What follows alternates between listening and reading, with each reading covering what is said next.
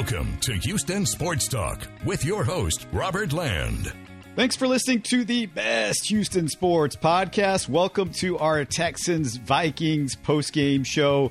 Joining me as my co-host and regular sidekick, a fellow H-Town sports junkie like myself and a longtime journalist, Stephen Kerr. 60 years of experience in sports journalism between the two of us. A lot of years covering Houston sports. And Stephen, you can officially put this Texans season on ice. This was one of those where Deshaun and the offense didn't feel like doing their homework all year, and then they just tried to pull out that grade in the final. You know, they tried to pull out their grade in the final, basically. Yeah, they they crammed the night before final exams, stayed up until three or four in the morning, and failed. Uh, I mean, I will say one thing, Robert. At least this game it, it, while it didn't start out very exciting, certainly not very exciting in the first half, it ended up being exciting, and it just the, the Texans almost pulled it out. Uh, but you know, almost doesn't count. 0 and 4 is 0 and 4. It doesn't matter how you slice it, dice it. You know, it, it's still the same it's still very disappointing and, and, bitterly disappointing, especially the way it ended. What we're saying is they deserve to lose this game, basically. Well, they did, honestly. I, I, mean, you can't you, you can't fault the officiating. You can't, you know, even the the fact that they they ruled that Fuller didn't have possession of the ball. Either way, you know, the Texans had other chances to pull this game out, and they just didn't do it. And they the the off you you can't keep going out in the first half, Robert, and essentially missing the alarm and you know waking up an hour hour and a half later and trying to run on the field and get it done you you've got to play 60 minutes of football period. And the Texans clearly haven't done that all season. Oh yeah. No question about it. And 12,102 fans saw this game at NRG Stadium. I feel sorry for anybody who's paying for this garbage. You don't get to tailgate. There's no crowd experience. There's no buzz. I saw one fan with a bag over his head, Stephen. It reminded me of the, of the old Saints of the 80s. The Aints. Yeah. I was wondering if when the bags are going to start coming out. And yeah, it, it just, the, this whole season is just crazy. And, you know, when they do have fans there, they witnessed, a, you know, they, they obviously go home disappointed and I even heard some boos uh, in the late in the, in the, second half with some of the running plays when the Texans were trailing. So, you know, they they at least got to show their frustration and, and you know do some booing and do a little bit of cheering here and there. But yeah, twelve thousand and two. That's a pretty low thing there, but of course necessary. Coming into this week, the Vikings were the third worst defense in the NFL. The Texans looked like they had no idea that that was even possible in the first half. You talk about the run issues with the Texans. It was real interesting stat that John McClain tweeted before this game. He said the Texans have two bad problems. They can't run. They're 31st in the NFL, and they can't stop the run. They're 32nd in the NFL. That's a bad combination. And Stephen, it, it happened again. I mean, that's that's the Texans in a nutshell right there. I mean, that's NFL football.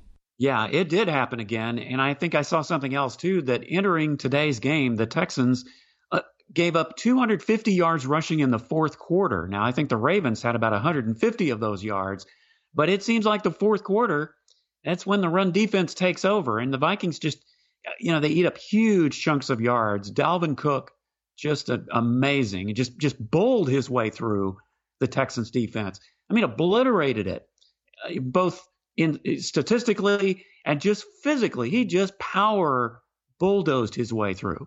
27 carries, 130 yards, 4.8 yards per carry, two touchdowns for Dalvin Cook.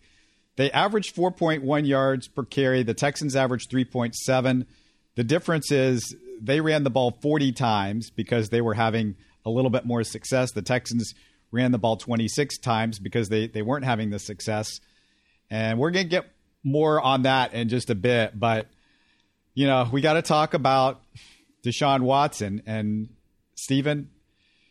He's concerning me. It's, it's getting it's getting worse and worse almost by the week. I just don't like the way he's looking right now. I'll start off with the first drive.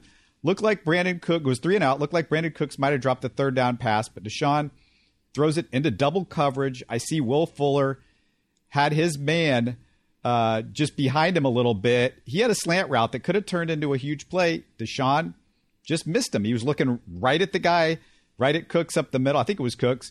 and he he tries to force it in there instead of going to Will Fuller. And you know, it's like you're looking right at him. It's ten yards down the field.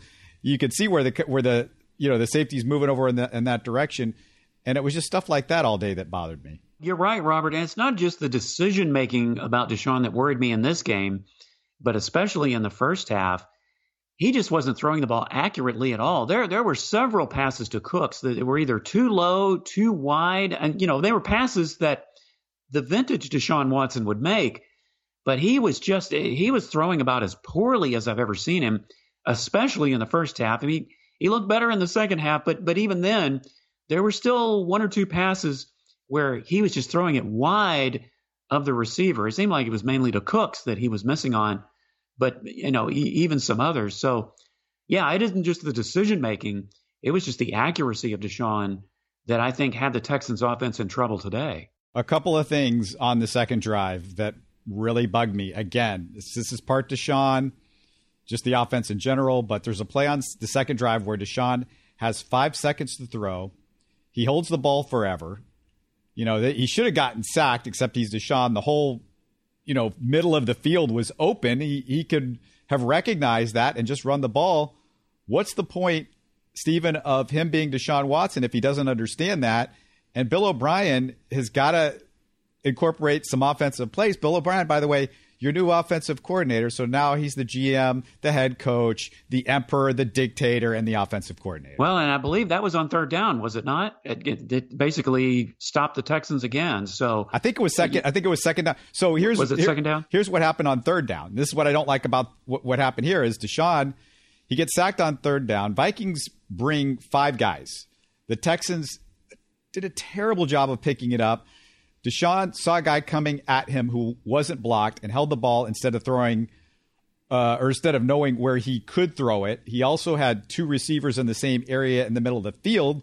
So they were basically being covered by one Viking defender who was a middle linebacker who didn't even have to move. I mean, it just it looked like the receivers screwed up, Deshaun screwed up, the offensive line didn't know what they were doing, and and this is a issue with the offensive line too, Stephen. And it bugs me in that I don't think these guys are necessarily necessarily all that bad.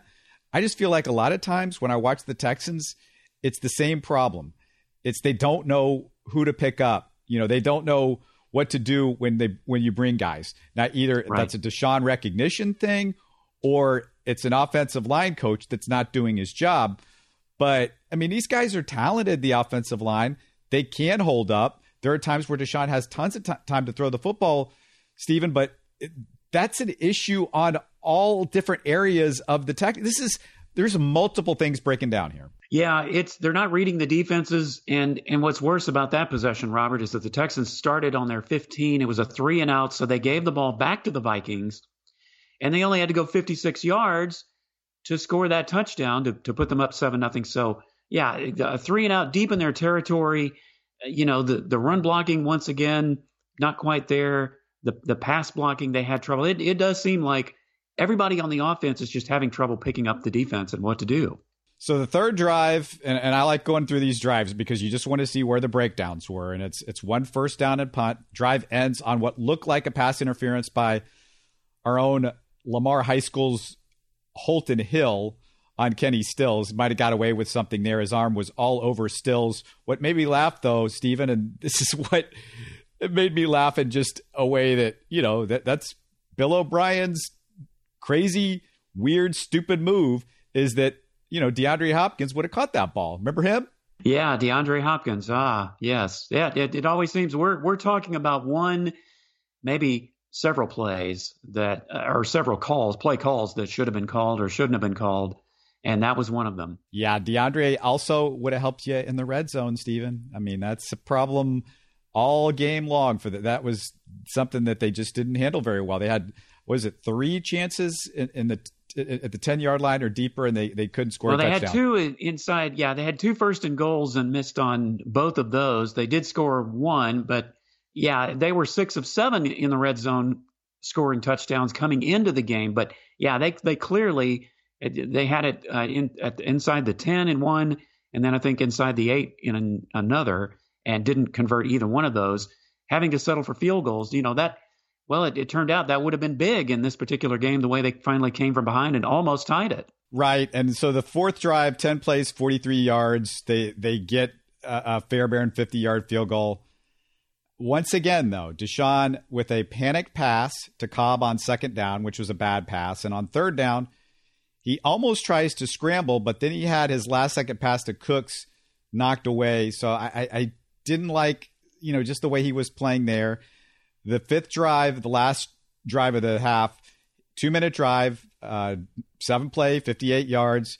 Fairbairn gets a 28 yard field goal. Deshaun with the first and goal at the 10. This is one of those ones that they're either at the 10 yard line or deeper, and he couldn't get a, a yard at that in that situation. On first down, he's got Duke Johnson wide open at the 10, nobody within 10 yards. Didn't even bother looking at Duke. Ends up scrambling barely gets back to the line of scrimmage for no gain. But it's just like one of these. I mean, the whole first half, Stephen. This was this was the story. It was Deshaun, you know, just making bad decisions all over the place. Yeah, it just and I know, and as you said, Robert, it just seems to get worse every week. The decisions he's making and and the throws he's making, and uh, that that has to trouble you. And it kind of makes you wonder, though. He got a, a shot of energy in the second half, looked much better but as I said, the, the Texans can't afford to keep coming out and playing these types of first halves. They just can't. I mean, it's one of the big reasons they're 0 and 4. They're, you know, if they keep doing that through the entire season, they could be looking at 0 and 16. But you you got to come out a lot stronger in the first half and not wait until the second half. Come out, start calling some great plays and making great plays. It's got to happen in the first and second quarter too. And Deshaun just clearly didn't have that today.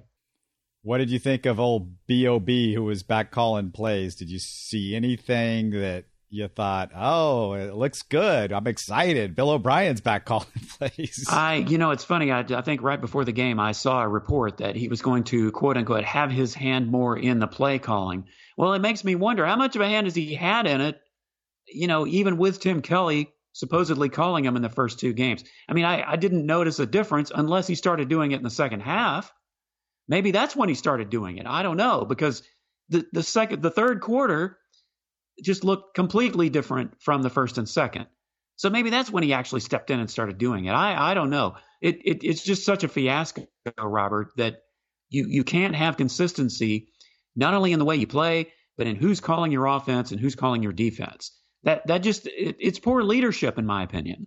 Right. And, you know, you mentioned the second half. He comes out, seven play, 73 yard drive. There were definite things that, or there were definitely things that I, I was more excited about. He throws a, touchdown to Fuller, 24 yard touchdown pass. Fuller, much more involved in this game, made a couple of great plays, the near great play at the end, which we're going to get to in a second.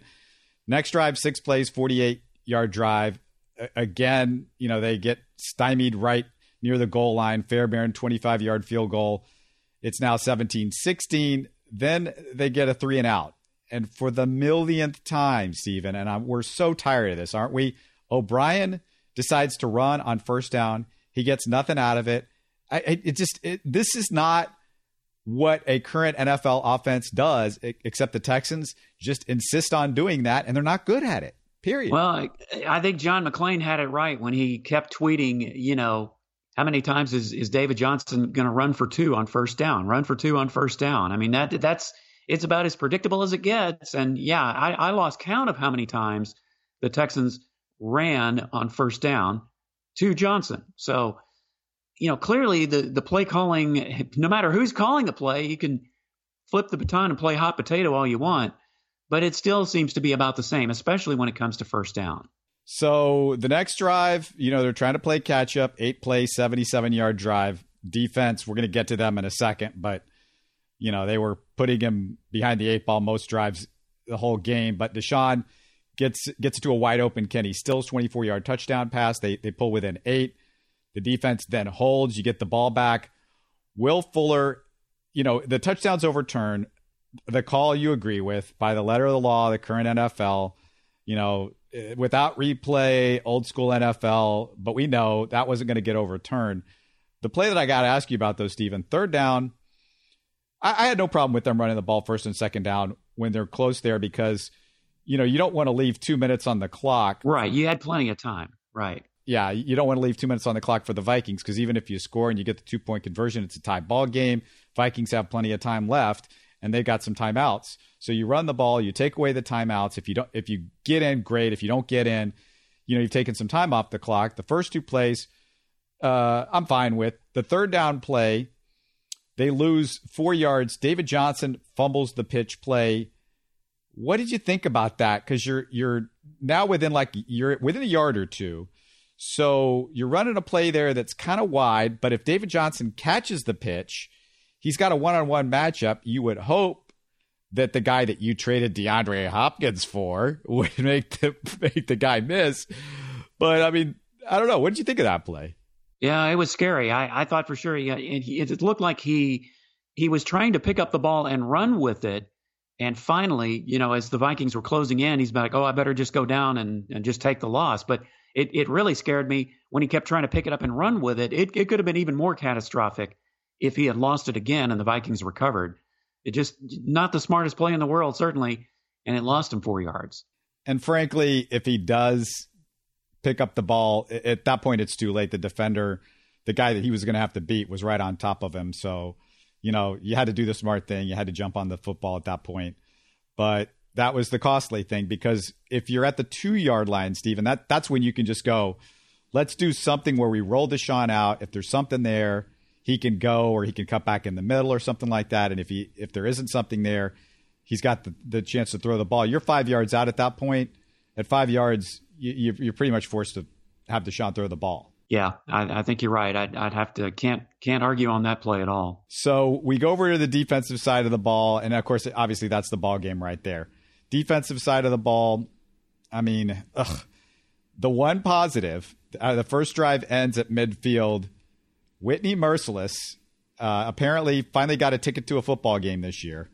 Uh, two sacks, two tackles for loss, and three quarterback hits. He got that sack to end the first drive. Whitney Mercilus showed up. He did. I thought maybe you pounded on his door and woke him up finally, Robert. Maybe he, uh, got to the game early enough and was able to get, but it was impressive. And uh, PJ Hall, you know, I've I've really been impressed with the way PJ Hall has played off and on. He's looked pretty good. He got him a sack too. So the the Texans were putting pressure on Cousins, but oh my goodness, the coverage, the coverage, and and just the run defense, it, it's not there. Second drive, seven play, fifty six yard drive. Dalvin Cook, we talked about what he's done, five yard touchdown. Third drive, three and out. They punt, and then DeAndre Carter, who I, I, I did say this last week, Stephen. I said, what is DeAndre Carter doing on this team? What is he giving you? Is it the electric punt returns? Is it the electric kick returns? Is it the great receiving? Is it the fumbling the football occasionally as a as a punt returner? What what, what do we like about DeAndre Carter? No, I think what you what you actually said was, how is it that DeAndre Carter still has a job? And you tweeted that out today, and I saw it and I chuckled because I knew that's what you were going to say. I think my response last week was because there's just nobody else, but you mean you you can't you can't find somebody off the waiver wire who could you know at least be a little better than that? Oh yeah, I, that my heart just went into my mouth when he fumbled that punt. So that set up an easy field goal, ten to nothing at that point. Um, then the next drive, twelve plays, seventy-five yards, just cramming it down the Texans' throat. You got a seven-yard touchdown by Dalvin Cook, and he broke four Texans' pathetic attempts at tackling on the touchdown. And Stephen, this tackling, ugh, it is terrible, terrible tackling by this entire Texans defense. And let me just say, I, I, I, I tweeted it out. I probably talked about it before. Benardrick McKinney is stealing money. I mean, if he wasn't guaranteed the money, you could just you would have no reason not to just cut him and bring in some journeyman that could at least tackle somebody. I mean, he has a bunch of tackles in this game, but when you tackle guys way down the field, who cares? Yeah, it's too late by that point. And you know, the the tackling almost reminded me of the way the Longhorns have been tackling this season, particularly against Texas Tech, and they they missed some against TCU on Saturday. Yeah, the the tackling is a, a, definitely a major problem. I don't know how many times Dalvin Cook broke a tackle, broke a tackle if he wasn't bullying his way through, he was just breaking tackles and getting free. And that's certainly one of the reasons that I think the, the Texans' run defense just isn't that good. Is that they they they clearly need to go back to the fundamentals of tackling. So you had two drives basically that ended the first half that they scored on. So they they they get uh, up seventeen to three. The, the, there's they get they get the ball back one more time, but they they run out the clock. It's just a few seconds left. Starts the second half. Mercilus again starts a, a half with a big sack. It's a three and out. So you're thinking, oh, the Texans defense, they're starting to get it together. They look excited. They they're looking emotional.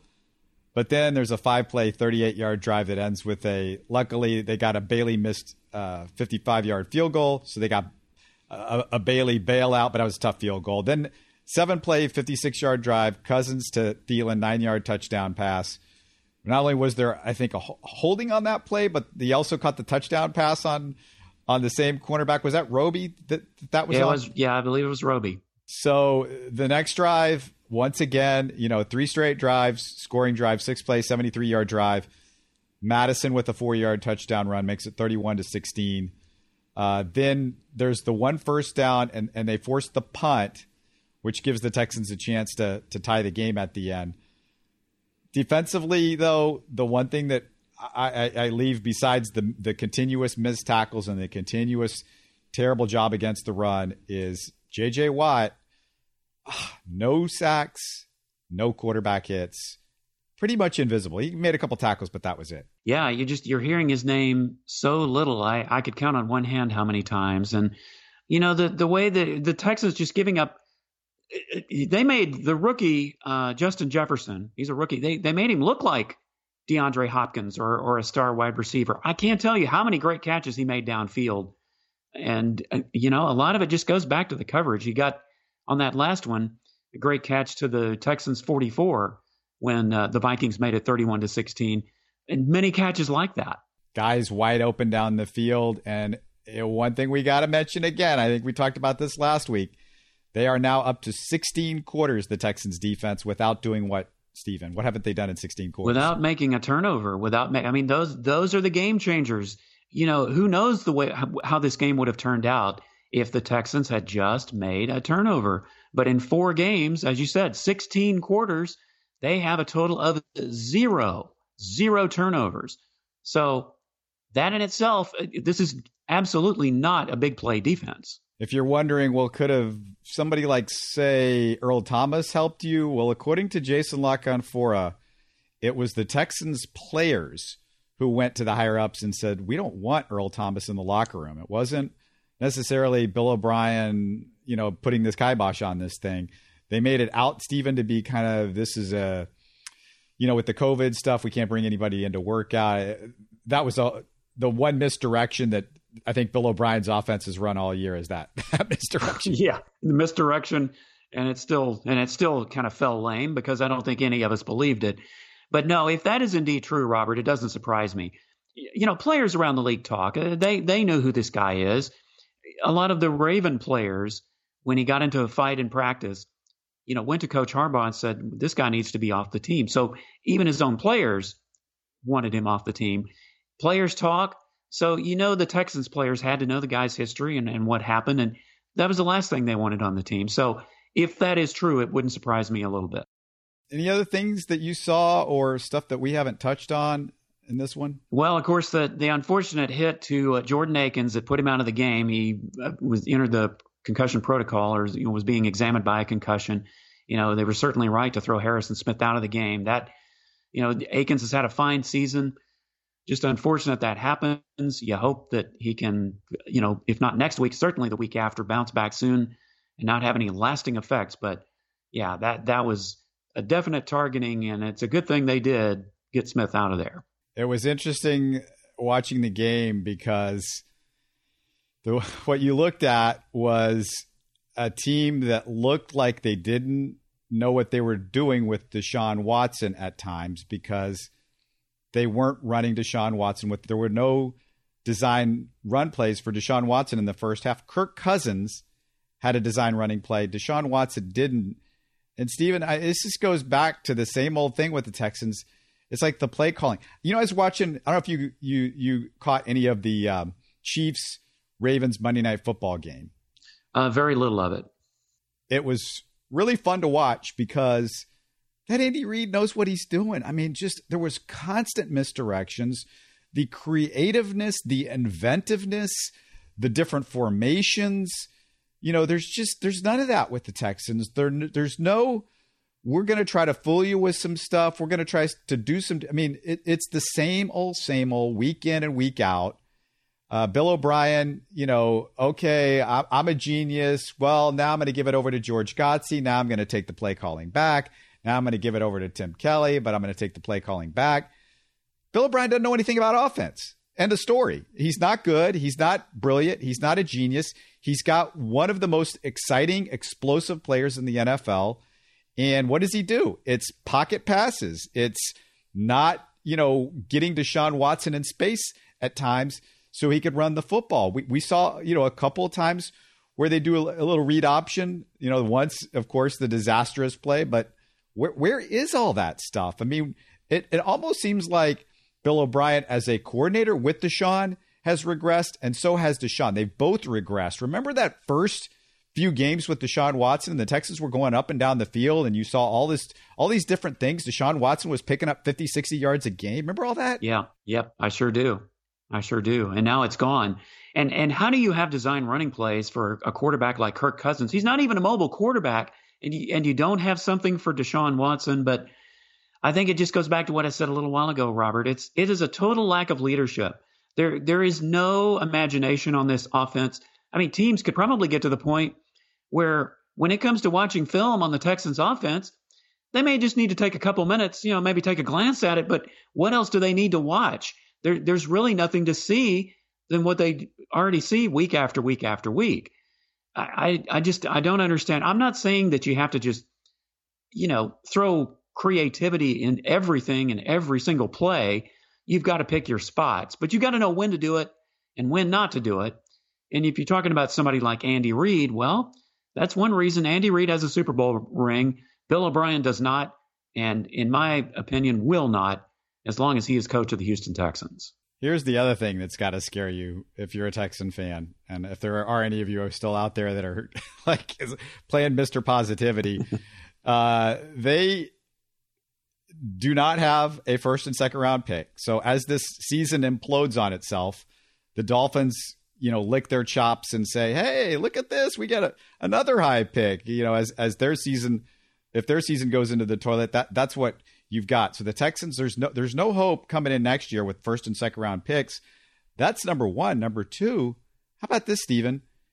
Have you heard a Texans draft pick this year mentioned except for getting thrown out of a football game at all? Anybody? You're you're referring to Ross Blacklock, I take it. Yeah, he's is the only yeah. time anybody has been mentioned any of the any of their draft picks. Period. Yeah, very rarely have you have you heard anything about. I mean, he's and really he's the only one that I can think of yeah, if you're a Miami Dolphins fan, you're cheering for the Texans to go 0 and 16 because uh, you're, you're going to have a wonderful draft choice next year, and the Texans are going to be looking at middle round, if anything. So, yeah, it, I mean, it, it is really hard, Robert. I'm trying. I'm really trying hard to have something to look forward to. But where do the Texans go from here? They're 0 and 4. You know, they they were 0 and 4, I believe, back in 2008, and they ended up going 8 and 8. But what does that matter? They're not going to make the playoffs at that rate. So, what do you have to look forward to if you're a Texans fan from this point out and you have 12 games left in the season? A, the season is what, a fourth over? Yeah, a fourth a fourth of the season is done. You're 0 and 4. What do you have to look forward to with 12 games left? Don't forget, coming up on the schedule, the Titans and, and they might have two weeks off with the with the COVID thing. They might got they got a bye week. That's right. So yeah, and and that's the other thing to keep an eye on is just what a mess all of a sudden that the NFL schedule is becoming because of these COVID tests and a couple of teams now that have had that problem. So eh, this season may get crazier before it's even over, and it has nothing to do with the Texans, or at least their play on the field anyway. And if anybody's forgotten, going back to these draft picks I'm talking about, Blacklock, you know, as, as, we've said, got kicked out of the one game. I, you know, he's been out there. I, I barely noticed him. Uh, Greenard, has he played? Stephen, have you? you, you I haven't seen him at all. No, I, I have not. Uh, you got Charlie Heck, who was uh, I, I, don't know. He wasn't activated this week. I don't think he's been activated yet. John Reid played early in this season. He got hurt, right? Yeah, I think so. He played in the, was it the first game? Yeah, and then Coulter, yeah, the it. wide receiver, he was put on the IR before the season even started. Right. Right. And that seemed like a stash move, right? Yeah, I think it was. And, then so there's yeah, there's your draft picks this year right there. And it just it, and I, I know you can chalk some of it up to the rookies not having the kind of time they did because of COVID, but every team has had that problem. So, you know, there's some rookies who have definitely shined this year, and none of them have been with the Texans. In fact, you know, a number of them have been against the Texans. Jefferson, a prime example, like what I just talked about today. And then the uh, rookie running back for the um, for the Chiefs in, in game one, he, he made himself look like a, a five year All Pro running back. I got a fast fact for you. How about this? Uh, all three of the head coaches in Texans history were on the field for this game. Dom Capers, defensive assistant for the Vikings, in case you missed it. And of course, everybody knows Kubiak's the OC, obviously. You know, Bill O'Brien's the third guy. And then, right. Uh, you know, there was an interim coach, Wade Phillips, and, and, and, he tweeted out, somebody tweeted that out, and then he replied it or quote tweeted it and said, and, and I'll be watching the game from home. I was going to say, yeah, Wade Phillips wasn't there, but uh, yeah, in the uh, three coaches in Texans history actually had they had a photo op before the game, which was kind of interesting. But yeah, yeah, that that's about the only thing you can kind of raise your eyebrows on that and say, hey, how about that? That's an interesting piece of history. Um, didn't do the Texans any good though because they're still 0 and 4. So let's go over just for a second. And we're going to mention the fact that the Astros and A's schedule was announced. Bad news for the Astros. If you have a nine to five work schedule, you're not going to be seeing the beginning of these games. The good news uh, you won't be up past your bedtime. Here's how it looks. Game one, Monday, 3.07 p.m. Game two, 3.37 p.m. Remember, these are all back-to-back every single day this week. Correct. Uh, game three, 2.35. Game four, 2.35. And game five, 2.35. You know, the last two, of course, if necessary. So, Stephen, uh, you get some sleep at least with, with the schedule. Yeah, with the schedule, if I, if I don't toss and turn, you know, just having dreams of all the Texans games we've watched this year, uh, at least I can sleep in.